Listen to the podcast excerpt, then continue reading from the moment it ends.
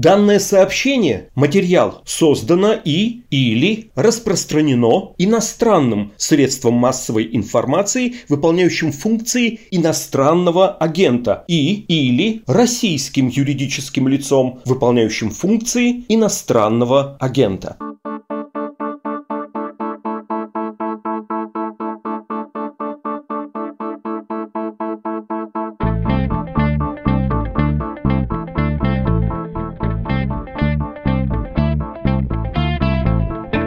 Это подкаст о новостях, которые долго остаются важными. Он называется «Что случилось?». У микрофона Владислав Горин. Британская компания Autonomy и Исландская ассоциация в поддержку экологической устойчивости и демократии опубликовали отчет об эксперименте, посвященном сокращенной рабочей неделе.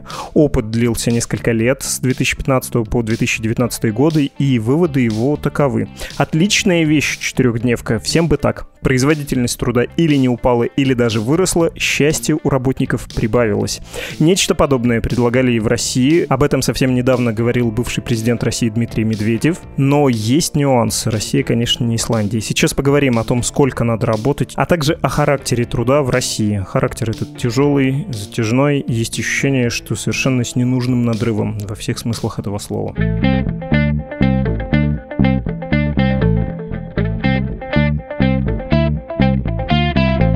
О труде говорим с исследователем-социологом Давидом Хумаряном из Высшей школы экономики. Здравствуйте, Давид. Здравствуйте, Владислав.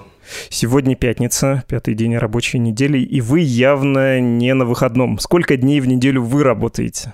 Я работаю в неделю, ну, пожалуй, что в последнее время 6 дней, а то и шесть с половиной. То есть пятидневная рабочая неделя для меня это привилегия такая. Сколько хотели бы? Э, я хотел бы работать, наверное, хотя бы 5 дней, хотя бы по классическому офисному графику с 8-часовым рабочим днем, но, к сожалению, в последнее время не всегда получается. О том, что нет привилегии вот этого офисного графика, на самом деле он никакой не офисный, он скорее заводской, да, изначально. У людей интеллектуального труда мы еще поговорим обязательно, но давайте начнем с вами говорить о социологии труда с Исландии, хотя я сказал социология труда, да, это такая междисциплинарная вещь между экономикой и и социологией. Короче, поговорим и про Исландию сначала, потом про Россию и про характер труда в России. Но начнем все-таки с Исландии. Там городской совет и профсоюзы в два этапа с 15 по 19 год провели исследование, как это работать не 40 часов в неделю и 5 дней в неделю, а 35-36 часов в неделю и 4 дня. Далеко не первое это такое исследование. Насколько это важный вклад, насколько это важный доклад? Я полагаю, что это достаточно важный вклад и важный доклад. Объясню по каким причинам. Ну, во-первых, предпосылки к тому, чтобы всерьез уже говорить и всерьез экспериментировать э, с четырехдневной рабочей неделей, они возникли достаточно давно. То есть, если на самом деле посмотреть академические, да, в том числе публикации на эту тему, то четырехдневная рабочая неделя, правда, с 10-часовым рабочим днем, она обсуждалась еще с 80-х годов причем как в предприятиях да, промышленного сектора, так и в образовательных учреждениях, включая школы и университеты. И это ну, некая такая глобальная повестка, и, в общем-то, достаточно давно говорилось о том, что производительность труда, она достигнет необходимых показателей для того, чтобы умерить трудозатраты, да, для того, чтобы работать меньшее количество времени. И можно здесь вспомнить, конечно же, знаменитое изречение экономиста Джона Мейнарда Кейнса, да, который говорил о том, что его дети будут работать по 15 часов в неделю, да, и что это вполне себе реалистичное будущее, которое, к сожалению, наверное, пока не проявилось да, в реальности.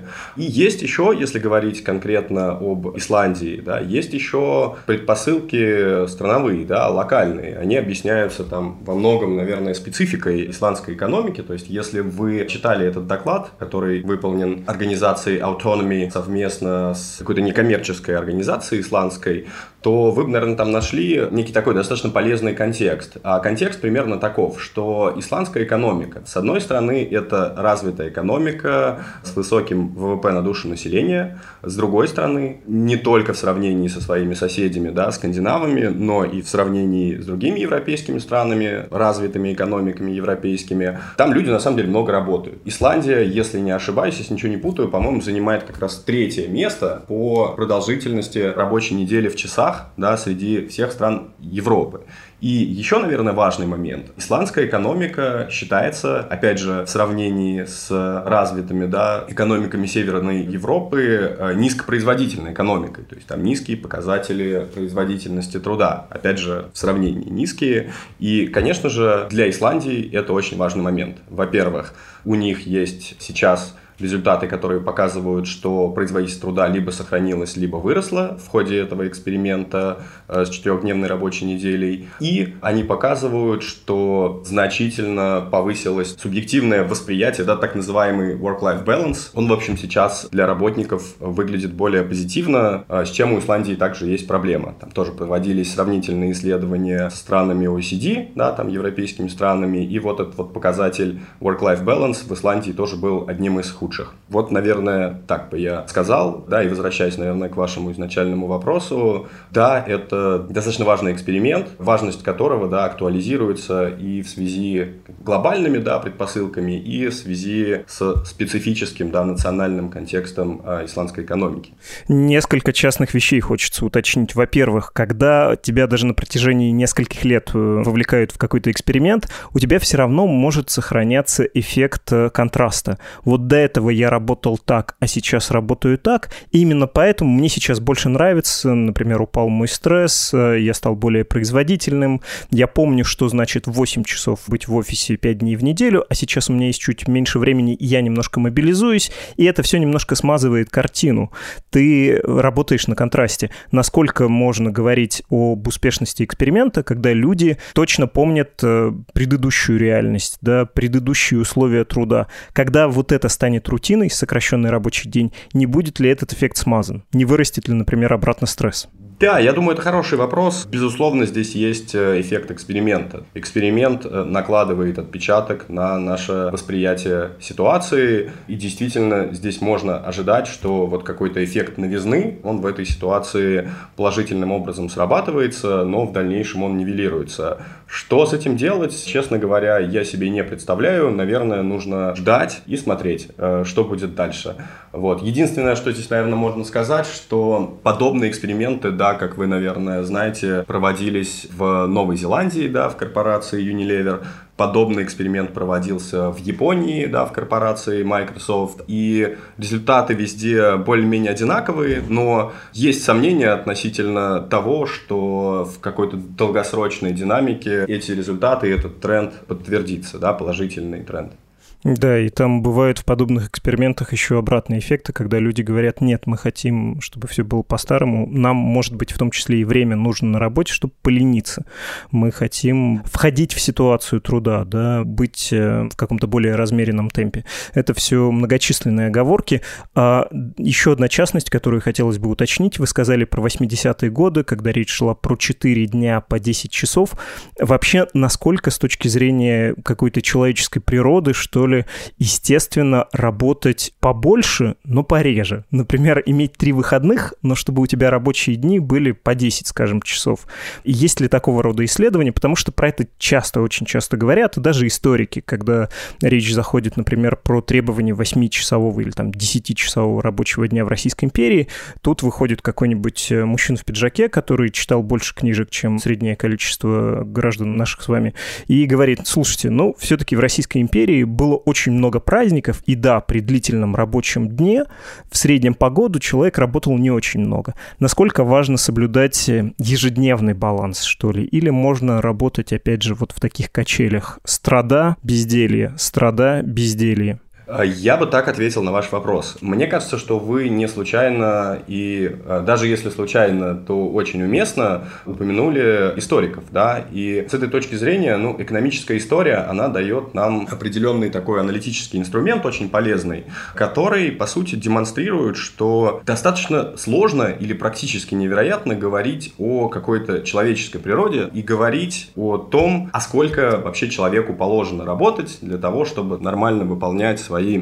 жизненные функции, да, нормально восполнять свою рабочую силу и свою энергию. То есть, на самом деле, экономическая история показывает, что все это происходит достаточно произвольно. То есть, пятидневная рабочая неделя была результатом политической борьбы. И цифры, да, которые фигурировали в рамках этого требования, они тоже, в общем-то, элемент произвольности в себе содержат. Да? Вот этот вот 8 по 3. 8 часов э, работать, 8 часов отдыхать и 8 часов спать. Это достаточно произвольная цифра. Более того, экономическая история показывает, что до индустриальной революции люди не разделяли настолько строго время труда и время досуга, время труда и время жизни. На самом деле экономики функционировали другим образом, да, и скорее труд носил очень четкую, там, примеру, сезонную, да, специфику, либо как-то привязывался к сельскохозяйственным работам, да, то есть тот труд, который мы знаем сейчас, да, труд хронометрированный, труд достаточно строго упакованный, да, в пятидневную рабочую неделю с двумя днями досуга,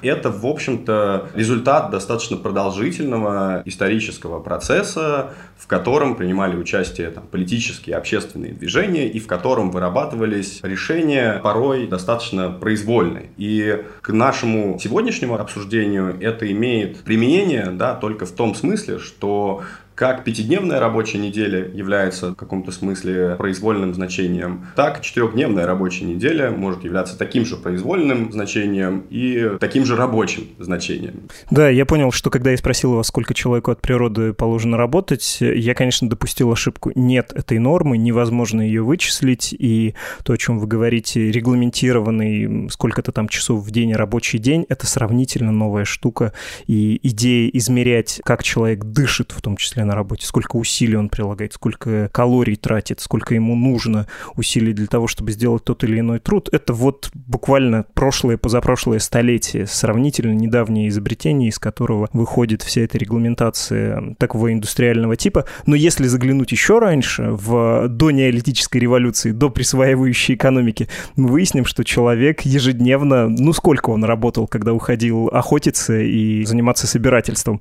В этом смысле было, конечно, изгнание изгнание из рая, когда мы занялись э, сельским хозяйством, стали что-то выращивать и разводить какой-то скот, мы оказались в гораздо более жестких условиях, стали трудиться больше. Ну, зато получили большую предсказуемость в том же питании, например, да. В общем, невозможно вычислить, сколько человеку от природы надо работать. Нет такого параметра, это все социальный конструкт, который еще к тому же и подвижен. Да, да, это действительно вот тот вывод, который отсюда сделать необходимо. Если попытаться понять социальный конструкт, сколько люди считают возможным, нормальным для себя работать ежедневно, как им кажется, где too much, а где как раз. Это вопрос ко мне, да, а не к людям? Да-да-да. да. Если это вопрос ко мне, то я бы здесь, наверное, увильнул от ответа, сказав, что на то он и социальный конструкт, чтобы быть социальной нормой. И в этом смысле люди хотят работать ровно столько, сколько необходимо в согласии, в соответствии с этой самой социальной нормой, прошу прощения, да, за такой софизм, но мне кажется, что скорее здесь нужно об этом говорить. Если более, на самом деле, серьезно рассуждать, то здесь есть, на самом деле, интересный момент как раз в связи с четырехчасовой рабочей неделей. На самом деле, эту инициативу могут поддержать далеко не все профессиональные группы, далеко не все да, социальные экономические классы да, современных обществ. Потому что мы, например, знаем, что сейчас есть большая проблема с неравенством, есть достаточно большая проблема с поляризацией рынка труда, да, когда занятость поделилась на высококвалифицированную, высокооплачиваемую, да, это такой сравнительно небольшой сегмент, и параллельно с этим увеличивается доля низкоквалифицированных работников, которые получают низкую заработную плату, и эти работы квалифицируются как плохие, bad jobs, это термин. Так вот, есть подозрение, ну и, в общем-то, оно основано на исследованиях, что как раз люди, которые занимают вот в этой социальной иерархии нижние ступени, они как раз хотели бы работать больше, чтобы зарабатывать больше. И в таком ракурсе четырехдневная рабочая неделя явно им не на руку. С другой стороны, здесь можно думать о том, что четырехдневная рабочая неделя для людей, которые хотели бы зарабатывать больше, освободила бы еще вот как раз, например, два дня на то, чтобы встроиться в гибкую экономику, встроиться в экономику платформ и таким образом да, зарабатывать больше. Но, правда, ценой и большей эксплуатации, большего истощения жизненных сил и энергии а при этом не Бэт Джобс, а те, кто занят интеллектуальным трудом, кто находится на вершине вот этой ценностной, да, скорее пирамиды, чем а, какой-либо еще, они как хотят работать. Я, простите за трюизм, повторю эту вещь, что люди интеллектуального труда, вот те, кому мы по большому счету завидуем, те, кто занимается творчеством или максимально не привязан к какому-то производству и собственным умом зарабатывают, они на самом деле и не работают толком, вот от звонка до звонка, и не отдыхают никогда. У них спокон веку такая деятельность, что они как бы всегда работают и как бы всегда немножко праздные. Их эврика настигает их, э, даже когда они погружаются в ванну по логике известного сюжета и видят, что их собственное тело вытесняет какой-то объем воды, и вот тут у них случается. Что, работал ли он в этот момент? Нет. Совершил ли он открытие? Опять же, повторюсь, если следовать историческому анекдоту. Безусловно. Как относятся к труду вот эти высшие во всех э, смыслах люди, которым мы завидуем, повторюсь? Я сразу оговорюсь, что каких-то прямых данных у меня нет, да, во всяком случае, в поле моего зрения, которые бы ясно свидетельствовали о том, что представители умственного труда, там, креативных профессий, высокооплачиваемых, высококвалифицированных, хотели бы работать вот столько-то дней. Но я могу предположить, что четырехдневную рабочую неделю такие люди восприняли бы скорее позитивно. Это первое. Второе. У нас есть исследование занятости фрилансеров и отношения фрилансеров да, к своей работе. Под фрилансером я здесь подразумеваю как раз работников умственного труда, IT, маркетинг, реклама, креатив, дизайн и так далее. И вот как раз исследования фрилансеров да, показывают, что в целом их вполне удовлетворяет та гибкость, да, гибкость рабочего графика, гибкость пространственная, да, если хотите, да, возможность менять физическое место работы. Все это рассматривается как безусловное преимущество подобной работы. Поэтому да, я полагаю, что четырехдневная рабочая неделя будет воспринята такими работниками позитивно. И вы очень правильно заметили, что бюджеты да, рабочего времени для этих людей уже давно изменились. И пытаться втиснуть их работу в индустриальные графики ну, практически бесполезно да, в графике физического индустриального труда, потому что современные исследования, там, в том числе в США и проведенные до пандемии, показывают, что, во-первых, эти люди зачастую трудятся гораздо больше в часах, во-вторых, показывают, что эти люди уже до пандемии не трудились в офисах то же количество времени, как и работники других профессиональных категорий. И, как вы правильно заметили, все сложнее и сложнее здесь разделять труд и досуг, когда мы говорим, например, о креативной работе. Когда на самом деле мы одновременно находимся на работе и одновременно получаем удовольствие от жизни или как-то там проводим досуг, да, потому что все эти впечатления, которые мы там получаем, проводя досуг, они так или иначе будут или могут иметь экономический, да, смысл, смысл в производстве, когда там на следующий день вам придется предложить какую-нибудь новую креативную концепцию для очередного продукта. Если вы понимаете, да, о чем я. Да. Пандемия в этом смысле была, кажется, периодом, когда все сильно заскучали по офисам, и даже люди творческих профессий сказали, ну, одно дело, когда я мог не ходить в офис, дома провести время и там о чем-то подумать и сам настроить свой график, а когда я должен сидеть дома и сам настраивать свой график. Человеку все-таки довольно комфортно, когда есть вот это от звонка до звонка. Это вносит э, какой-то ритм, какую-то определенность в его жизнь. А, я думаю, во-первых, это можно делать самостоятельно. Стараться выстраивать какой-то график и пользоваться, ну, например, тайм-трекерами. В тайм-трекерах нет ничего плохого, если их контролируешь лично ты, да, лично вы их контролируете и определяете действительно, сколько и в какие периоды времени вы должны работать и сколько вам нужно сделать работы за это время. То есть с этой точки зрения даже в гибких формах занятости вполне доступно какой-то хронометраж, какая-то периодичность периодизация рабочего времени, вполне. Если вернуться к формальным показателям, к формальным ограничителям и, пожалуй, от Исландии и вообще от мира интеллектуального труда, какого-то сложного сравнительно, перейти к нашей земной российской жизни. Неточная, но близко к тексту цитата. Звучит примерно так. Постепенный переход на четырехчасовую рабочую неделю можно начать в рамках эксперимента уже сейчас на уровне какого-нибудь региона или группы компаний, и можно это делать постепенно, сокращая рабочий день на час, два, три. Это весной 2021 года сказал заместитель председателя Совета Безопасности, бывший председатель правительства, бывший президент России Дмитрий Медведев. Человек вообще, кстати, известный как э, повелитель времени. Это при нем в его президентство двигали часовые пояса и так и не вернули на место летнее и зимнее время. В общем, это господин, который явно привык спорить с солнцем, но вот тут он снова вступил в какие-то особые отношения с часовой стрелкой, когда сказал про сокращение рабочего времени в России. Это снова прозвучало немножко странно, как его многие предыдущие инициативы. Вам так не кажется? Я не хочу тут сказать ни в коем случае, что исландцам, французам и прочим надо работать поменьше, а русским людям и другим народам России побольше, что на нас пахать надо. Но мы часто оказываемся, кажется, в ловушке социальных исследований, которые изучают развитые страны, а потом экстраполируют эти данные на всех остальных. Но мы немножко не так живем. У нас немножко другая экономика, чуть менее развитая, мягко скажем, и чуть менее богатая. Вот в России можно сокращать рабочий день? Наверное, если обратиться к высказыванию Медведева, наверное, это все же нонсенс. Его высказывание нужно оценивать так, потому что ну, во-первых, российская экономика – это низкопроизводительная экономика, и это факт, и сейчас этим достаточно сильно озабочены в правительстве. То есть повышение производительности труда – одна из заявленных целей там, национальной стратегии на ближайшие годы. С этой точки зрения я здесь, я, конечно, не экономист, и наверняка у экономистов были бы гораздо более там, весомые аргументы в пользу или против этой точки зрения, но, тем не менее, я думаю, что это невозможно. Дальше. В России достаточно низкая официальная безработица. Это тоже факт. А четырехдневная рабочая неделя, она может как раз помочь тем странам, где безработица высокая, за счет того, что удастся да, перераспределять рабочую силу да, в течение недели и вовлекать к участию в труде, в занятости большую долю населения. Да? Но так как для России это не проблема, следовательно, и решать ее таким образом не следует.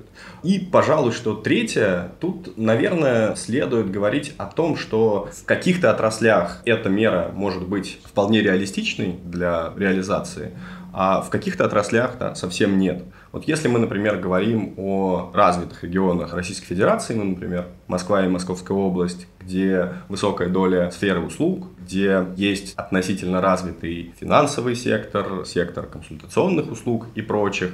Вот здесь говорить о четырехдневной рабочей неделе можно, и вполне вероятно, это даже было бы оправдано. Но говорить об этом в масштабах экономики едва ли. То есть это в первую очередь вопрос денег или вопрос того, как мы работаем? Потому что когда вы говорите про производительность труда, это термин такой, за ним многое может скрываться. Или у нас нет технологий, чтобы один человек вырвал траншею на средстве малой механизации, и поэтому он делает это лопатой, и часто не один, а в пятером они это делают. Или это вопрос э, отношения к труду, да, я согласен, устраиваясь на работу, работать не за 50 тысяч, а за 30, но чтобы не работать послушайте каких-нибудь работодателей, они часто об этом говорят, что приходят люди, которые подразумевают, что они будут находиться, но производительность их будет низкая, а прям вкалывать даже за большие деньги они не готовы.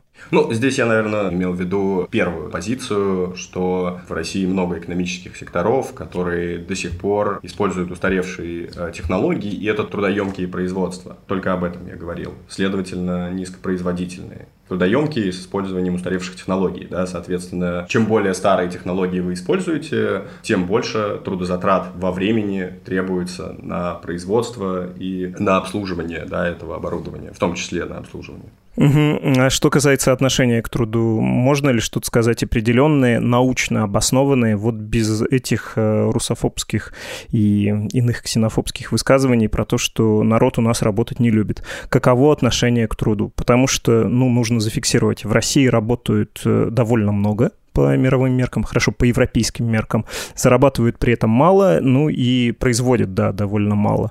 Все из-за той же производительности труда, о которой мы только что сказали. Люди-то как относятся к работе?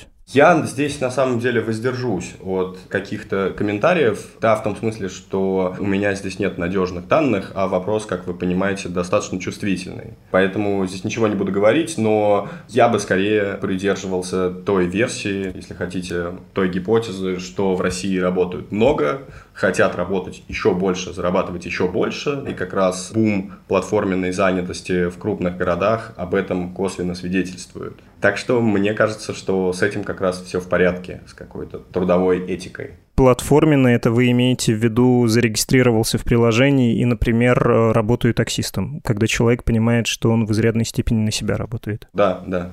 Понятно. По поводу производительности труда и по поводу ответственности государства. Чиновники очень часто говорят про производительность труда, на это жалуются, но иногда у них э, происходят э, такие акты откровенности. Вот совсем недавно вице-премьер Марат Хуснулин, он когда-то в Москве работал, человек, занимающийся стройкой, сказал буквально следующее по поводу мигрантов, которых нужно в Россию пустить побольше, а их из-за пандемии стало мало в стране. К сожалению, пока у нас низкий уровень производительности труда, мы вынуждены пользоваться мигрантами. Мы не можем за один-два года уйти в технологии, когда мы обойдемся без мигрантов. Нравится это кому-то или не нравится, уж надо откровенно сказать, мигрант раньше работал на стройке 12 часов за 30, 40, максимум 50 тысяч рублей. Конец цитаты. Мне кажется, это чертовски показательное высказывание. Люди, которые жалуются на производительность труда в стране, сами же говорят, что у нас нет технологий, и мы не хотим ничего делать, нам проще нанять мигрантов, ну то есть несколько девальвировать рынок труда, завести людей с меньшими запросами, и это мне по всем параметрам не нравится позиция, и по поводу того, что люди, неважно, наши с вами сограждане или приезжие, работают по 12 часов в сутки за меньше, чем тысячу евро, по-моему, это просто бесчеловечно. Это мне напоминает какие-то жалобы чиновников времен Российской империи, которые тоже говорили, вот насколько крестьяне привередливые, не хотят идти строить железную дорогу, рвать себе спину, отказываются впахивать на Транссибе, китайцев приходится привлекать. Ну вот это какая-то очень странная логика. Вы не находите, что ответственность во многом несет правительство за то, что происходит с рынком труда и с производительностью, несмотря на то, что они заявляют там ежегодно о необходимости повышать производительность труда? Э, нет, безусловно, ответственность за это несет правительство, но какой-то рядовой министр, да, который вот в таком виде изрек да, циничную правду, он, в общем-то, существует в условиях достаточно понятных ограничений, в условиях достаточно понятной политической конъюнктуры последних лет. Не буду здесь даже вдаваться в детали, но в целом страна под санкциями, да, многие предприятия под санкциями, приобретать западные технологии, ну, или технологии развитых азиатских стран все дороже, все сложнее, отсюда и достаточно понятное недовольство там, бизнеса и недовольство министерств. Поэтому, да, здесь, мне, конечно же, понятно, что пытается донести Марат Хуснулин. К сожалению, это такая циничная правда. Да, есть еще эта правда необходимость привлекать больше мигрантской рабочей силы, она объясняется еще и негативным демографическим прогнозом. Да? То есть даже несмотря на присоединение Крыма, Россия там, заметно уступает по численности населения, по численности работников, занятых в экономике, тем странам, с которыми она конкурирует. Я имею в виду развивающиеся экономики той же Индии, например. Что сделать для того, чтобы было чуть-чуть э, получше работникам в России? Нужны какие-то искусственные ограничения? Ну, то есть, например, на размер заработной платы не меньше какого-то да, предела. Нужны ограничения на период э, непрерывного рабочего дня.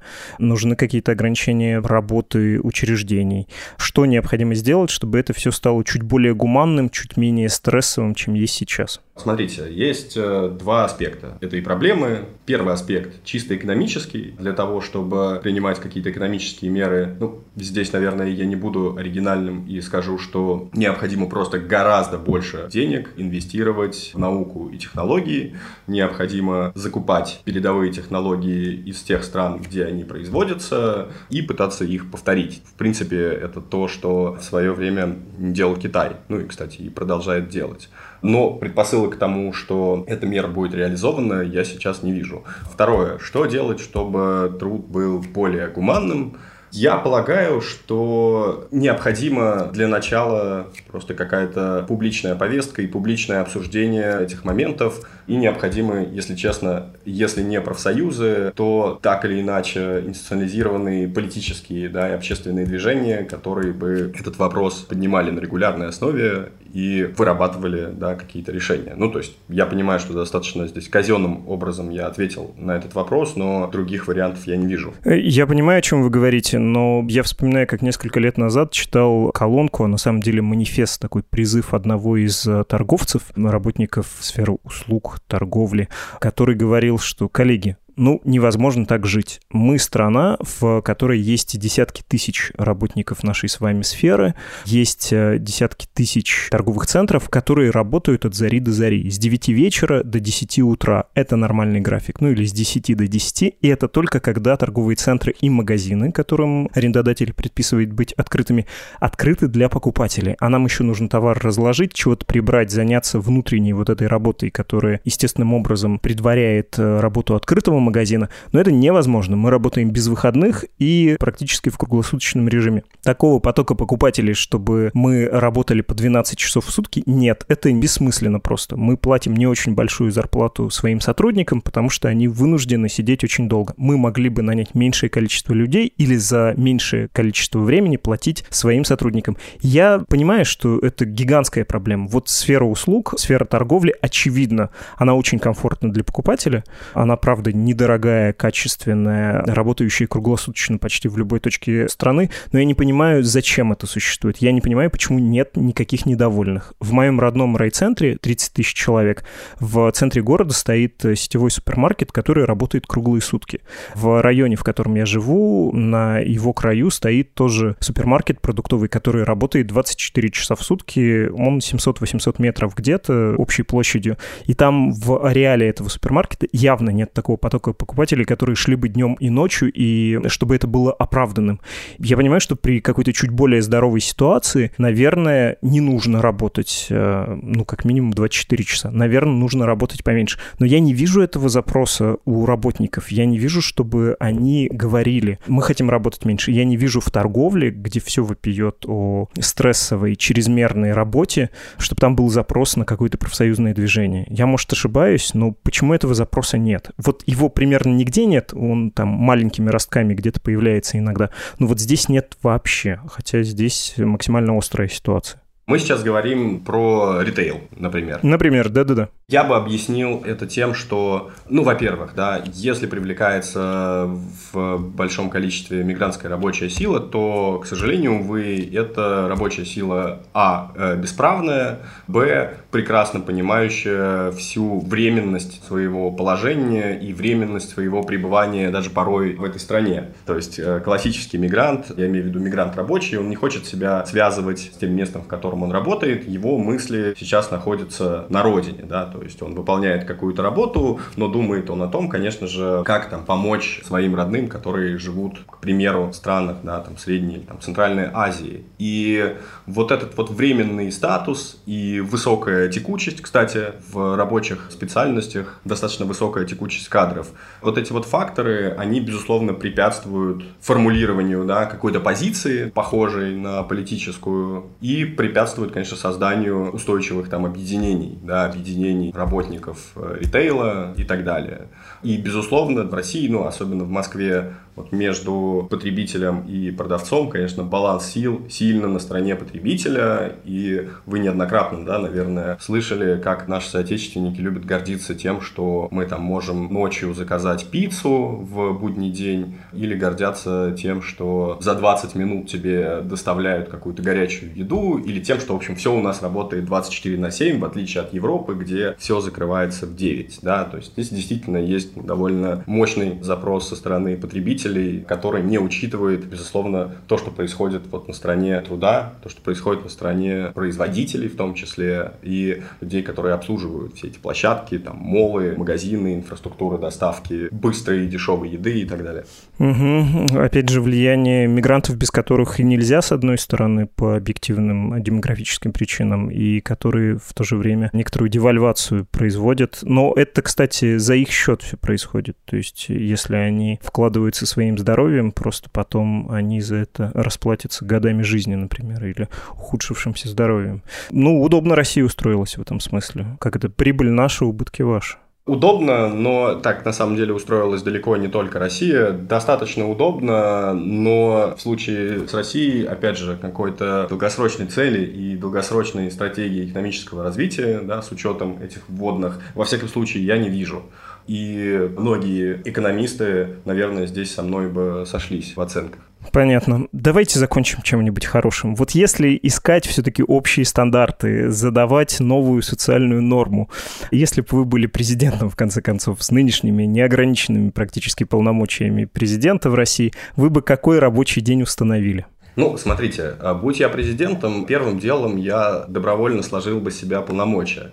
Вторым делом я бы порекомендовал, да, насколько это возможно, я бы порекомендовал предприятиям, да, я здесь скорее говорю не о предприятиях каких-то конкретных, а об отраслях, вырабатывать отраслевые стандарты, исходя из того, ну, собственно, какие вводные наблюдаются, да, если мы можем произвести эксперимент и понять, что в данной отрасли экономики производительство труда не пострадает, да, ну как это, например, произошло в Исландии, да, и это, кстати, вопрос, да, к этому эксперименту, потому что в эксперименте же в основном участвовали работники госсектора, и производительность труда несколько отличается от коммерческого, от частного сектора, да, и, собственно, здесь нужно вырабатывать э, отраслевые стандарты, наверное, проводить эксперименты и вырабатывать отраслевые стандарты, но, честно говоря, не задавался никогда вопросом, а что бы я сделал делал в отношении рабочей недели, будь я президентом Российской Федерации. Надеюсь, этого не произойдет.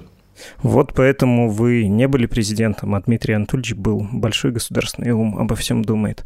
Спасибо вам огромное. Спасибо, Владислав. О труде в России и в мире мы поговорили с исследователем, социологом из Высшей школы экономики Давидом Хумаряном. Это еще не конец. Сейчас появится человек, голос которого вам знаком и голос которого стал вам родным, я надеюсь. Александр Садиков, бывший продюсер студии подкастов «Медузы», прежний ведущий подкаста «Текст недели», тот, чей голос вы слышите иногда, когда наш эпизод начинается, и там кто-то произносит, берет на себя вот эту непочетную роль сказать, что данные, сообщения, материал и так далее. Из-за иноагентства «Медузы» Саша больше не работает в нашем издании. Сейчас узнаем, как у него дела. Около месяца назад начала существовать отдельная, автономная от э, самого сердца «Медузы» оторванная студия подкастов «Техника речи». С ней ушло большинство подкастов «Медузы». Ну, вы и сами знаете эти названия, чего посмотреть про сериалы. «Розенталь» и «Гильденстер» на русском языке, «Книжный базар» с критиком Галиной Юзефович, «Истории кино» с другим критиком Антоном Долиным, «Калькулятор» о финансах, «Творческие планы» о музыке на Мачиманто, о здоровье, сложные ищи, о ты же мать и воспитании отделение произошло, потому что существовать отдельно это кажется сейчас менее рискованно, чем находиться под э, радиационным воздействием иноагентского статуса.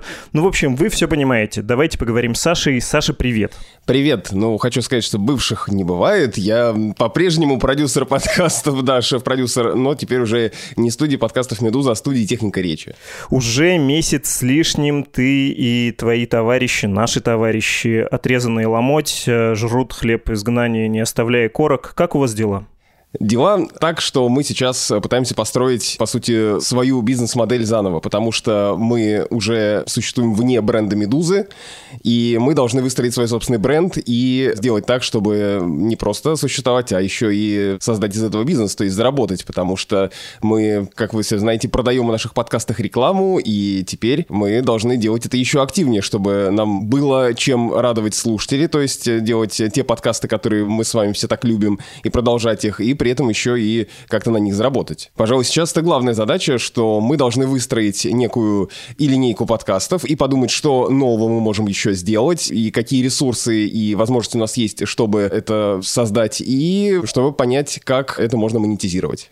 Какие успехи уже есть и какие планы у вас? Ну, понятно, что от э, нас, от всех, еще до того, как «Медуза» распрощалась с большинством своих подкастов, ушел довольно популярный подкаст «Отцы», мы его называли, да, подкаст «Сперва ради».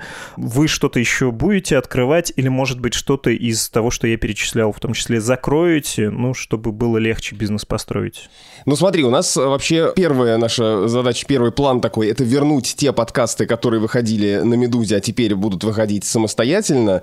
И, может быть, слушатели, которые следят за нашими фидами, заметили, что долгое время подкасты не выходили. Часть из них ушла на каникулы, закончили сезоны. И так получилось, что в этот момент произошло отделение нашей студии. Часть из них вот только сейчас, например, подкаст «Ты же мать» ушел на каникулы буквально на этой неделе. У них закончился сезон. И вот этот небольшой перерыв, который возник, мы использовали для того, чтобы возобновить работу над всеми этими фидами, найти для них партнеров. И в ближайшее ближайшее время, я надеюсь, ну, ближайшее это, например, месяц-два, мы очень постараемся вернуть в эфир подкасты Розентали Гильденстерн на русском языке. Это как раз я его веду с э, главным редактором Грамотру.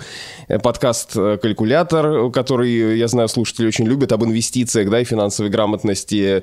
Тот же самый подкаст «Ты же мать», который должен вернуться из отпуска через некоторое время. И подкаст «Чего бы посмотреть», над которым мы очень серьезно думаем о том, чтобы просто перепридумать его и начать его в совершенно новом виде и говорить там, спойлер, не только о сериалах. Хорошо, подождем. Ты сказал про фиды. То есть, если человек подписан на какой-то подкаст-платформе, для него ничего не изменилось. Его любимые подкасты будут появляться снова у него в подборке. Если люди слушали на «Медузе» или были подписаны на YouTube-канал подкасты «Медузы», где теперь выходит только «Что случилось?», субботний выпуск «Что случилось?» и текст недели, на что нужно подписаться еще, чтобы не потерять вас? Повторю, если не через фиды слушались ваши выпуски. Ну вот ты правильно сказал, что все ссылки на наши подкасты на платформах, там Apple Podcast, Google, CastBox и так далее, все остались те же, как и были, и поэтому людям не надо нигде переподписываться, и в этом тоже была наша техническая задача, на которую мы потратили какое-то количество времени после нашего ухода с «Медузы», чтобы все осталось для слушателей в неизменном виде, и чтобы мы со своей стороны не потеряли этих э, подписчиков, и вся статистика для нас на платформах тоже сохранилась. Но, конечно, поскольку нет сейчас площадки в виде «Медузы» для нас, да, у нас есть собственная собственный сайт «Техника речи». Вы можете зайти на него, посмотреть там наши подкасты техникаречи.студио у нас домен. И еще у нас теперь новый YouTube-канал, который так и называется «Техника речи». Так что найдите его в поиске или, может быть, мы оставим ссылку в описании, как мы любим это делать. Да, любим, сделаем. Знаешь, почему мы еще оставим? Потому что мы вас любим. Желаем вам большой удачи и не бывает окончательных прощаний. В общем, не прощаюсь с тобой вообще, хотя прощаюсь в частности. Вот сейчас завершая этот разговор. Спасибо, Саша. Техника речи. Обязательно подпишемся, обязательно будем поддерживать. Если вдруг решите собирать пожертвования, тоже посоветуем вам перечислять. Удачи, Саша. Спасибо.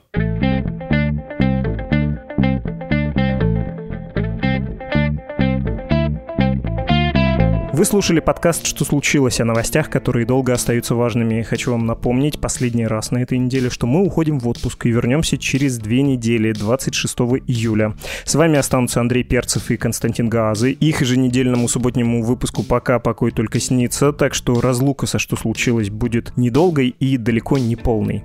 Каким словом с вами попрощаться-то бы? Я недавно узнал, кстати, что немцы свое прощальное чус коверкуют на славянский манер и говорят довольно ужасно, но при этом это мило. Чусаковский. Ну так вот, Чусаковский, дорогие друзья.